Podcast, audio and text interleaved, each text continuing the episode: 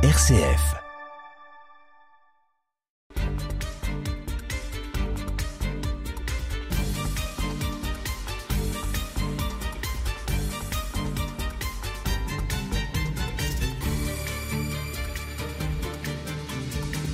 En 1884, à l'initiative du supérieur de l'institution, Léon Chanel, 40 anciens se réunissent pour fonder une association des anciens.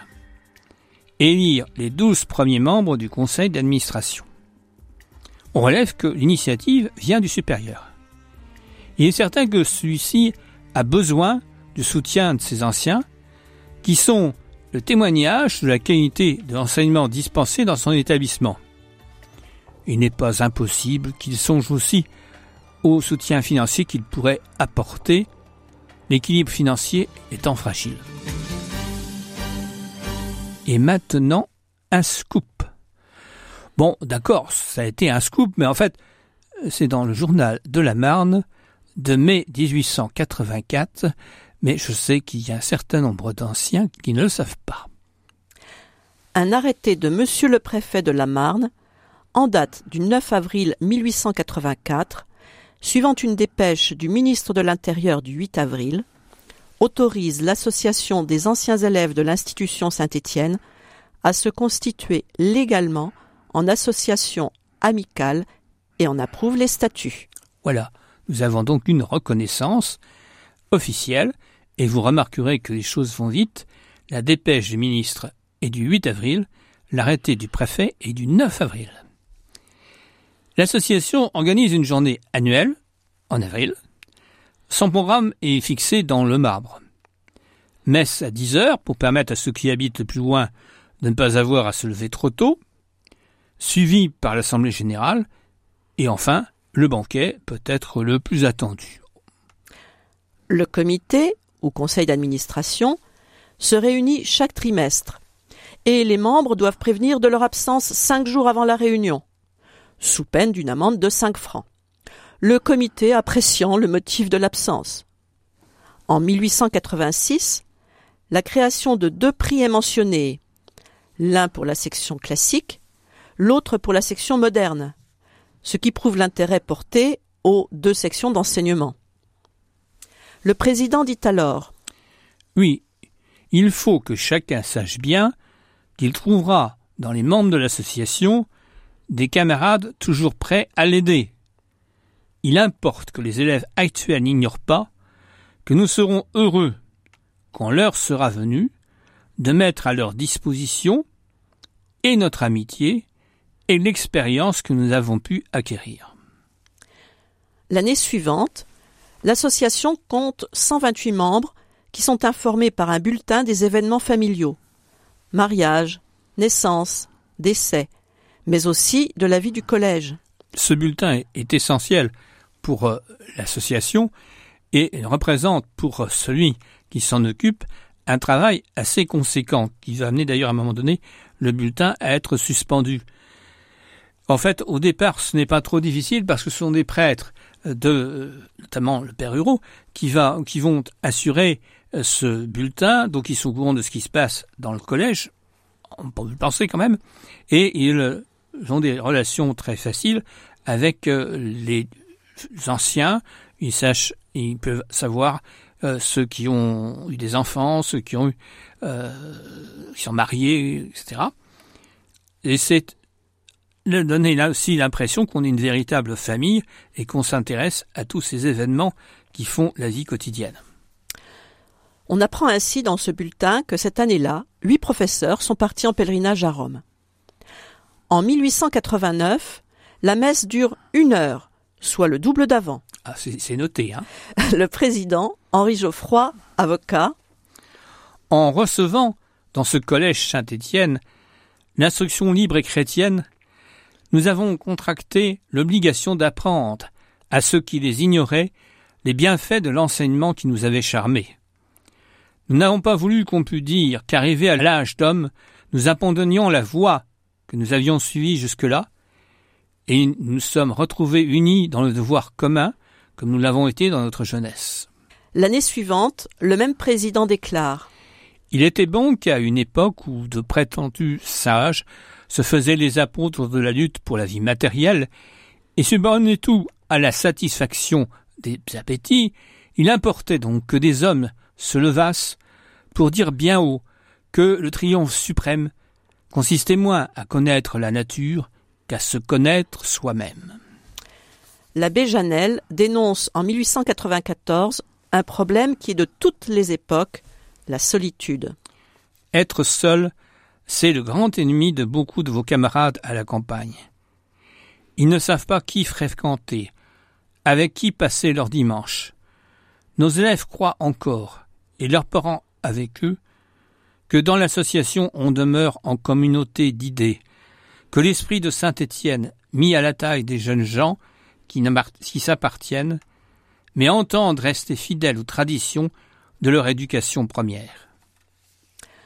Le nombre de membres ne cesse d'augmenter. 145 en 1891, 191 en 1893. En 1896, le premier président démissionne et Gaston Aymar est élu. Il doit faire face à un incident financier. Les fonds de l'association étaient placés dans la banque Verrier qui fait faillite. Le trésorier de l'association était employé dans cet établissement, il démissionne. Et Léon Cauchois est élu pour le remplacer. Malgré tout, il reste un solde positif de plus de 8000 francs, ce qui permet de faire un don de 500 francs pour la construction du grand séminaire et de 200 pour la chapelle. Du grand séminaire. En 1901, le nouveau président nous dit Champenois et Français. Le collège Saint-Étienne a formé des hommes d'affaires et des hommes d'épée.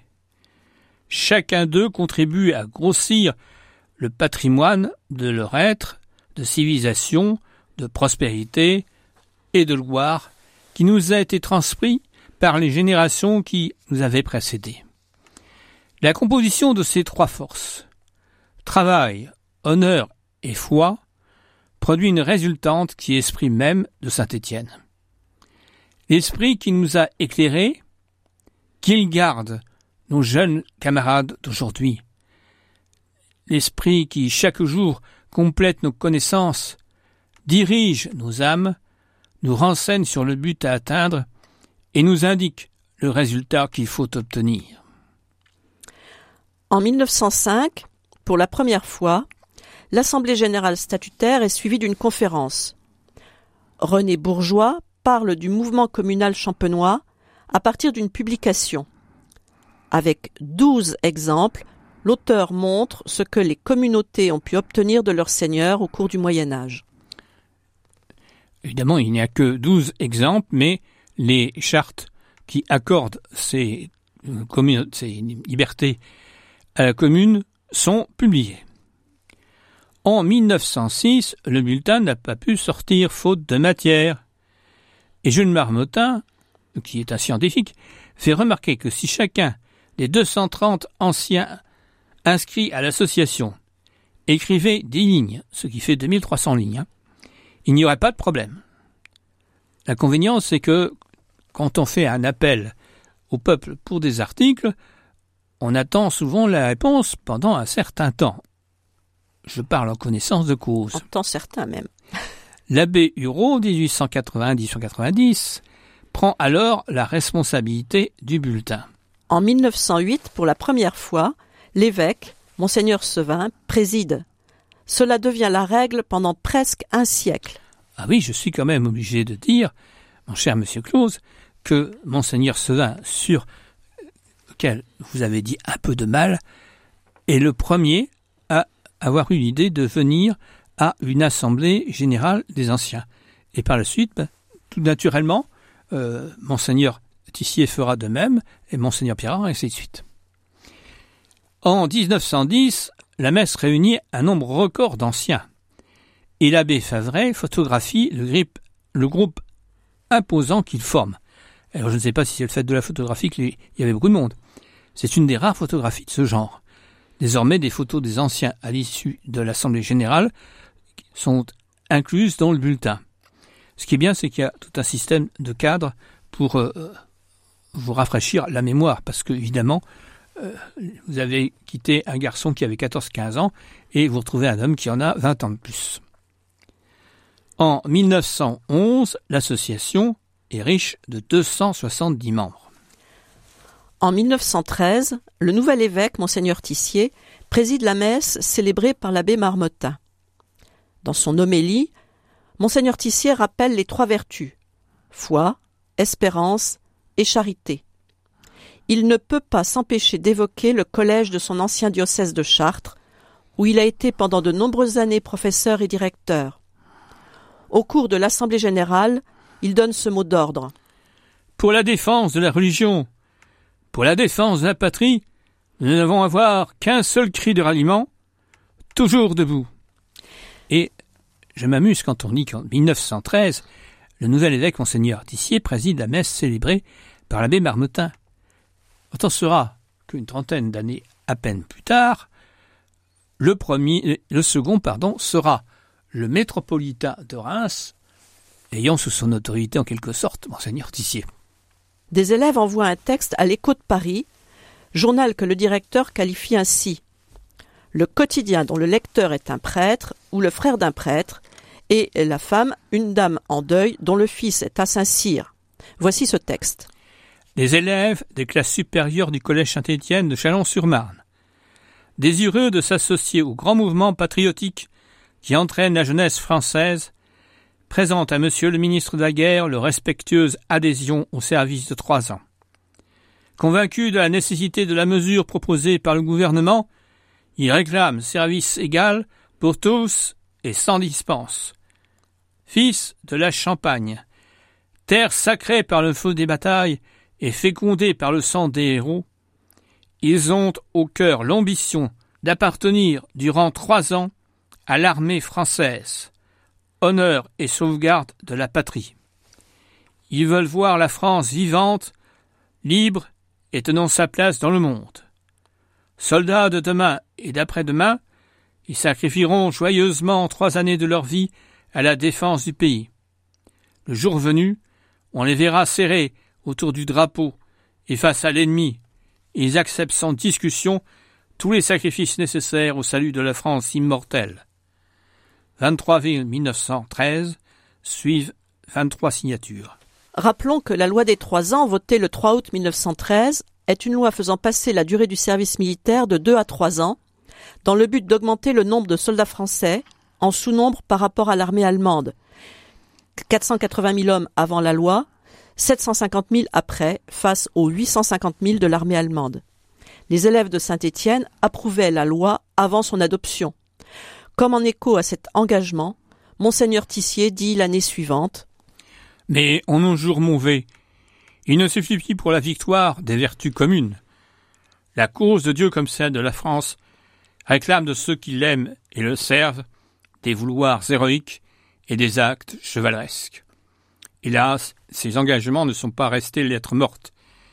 La Première Guerre mondiale fauche une grande partie de la jeunesse. C'est pourquoi, le 25 avril 1920, après la messe ouvrant la journée des anciens, on se dirige sur le parloir. Un déprofondis est chanté, puis les plaques de marque sont bénies. Elles portent le nom des 141 anciens tombés au champ d'honneur.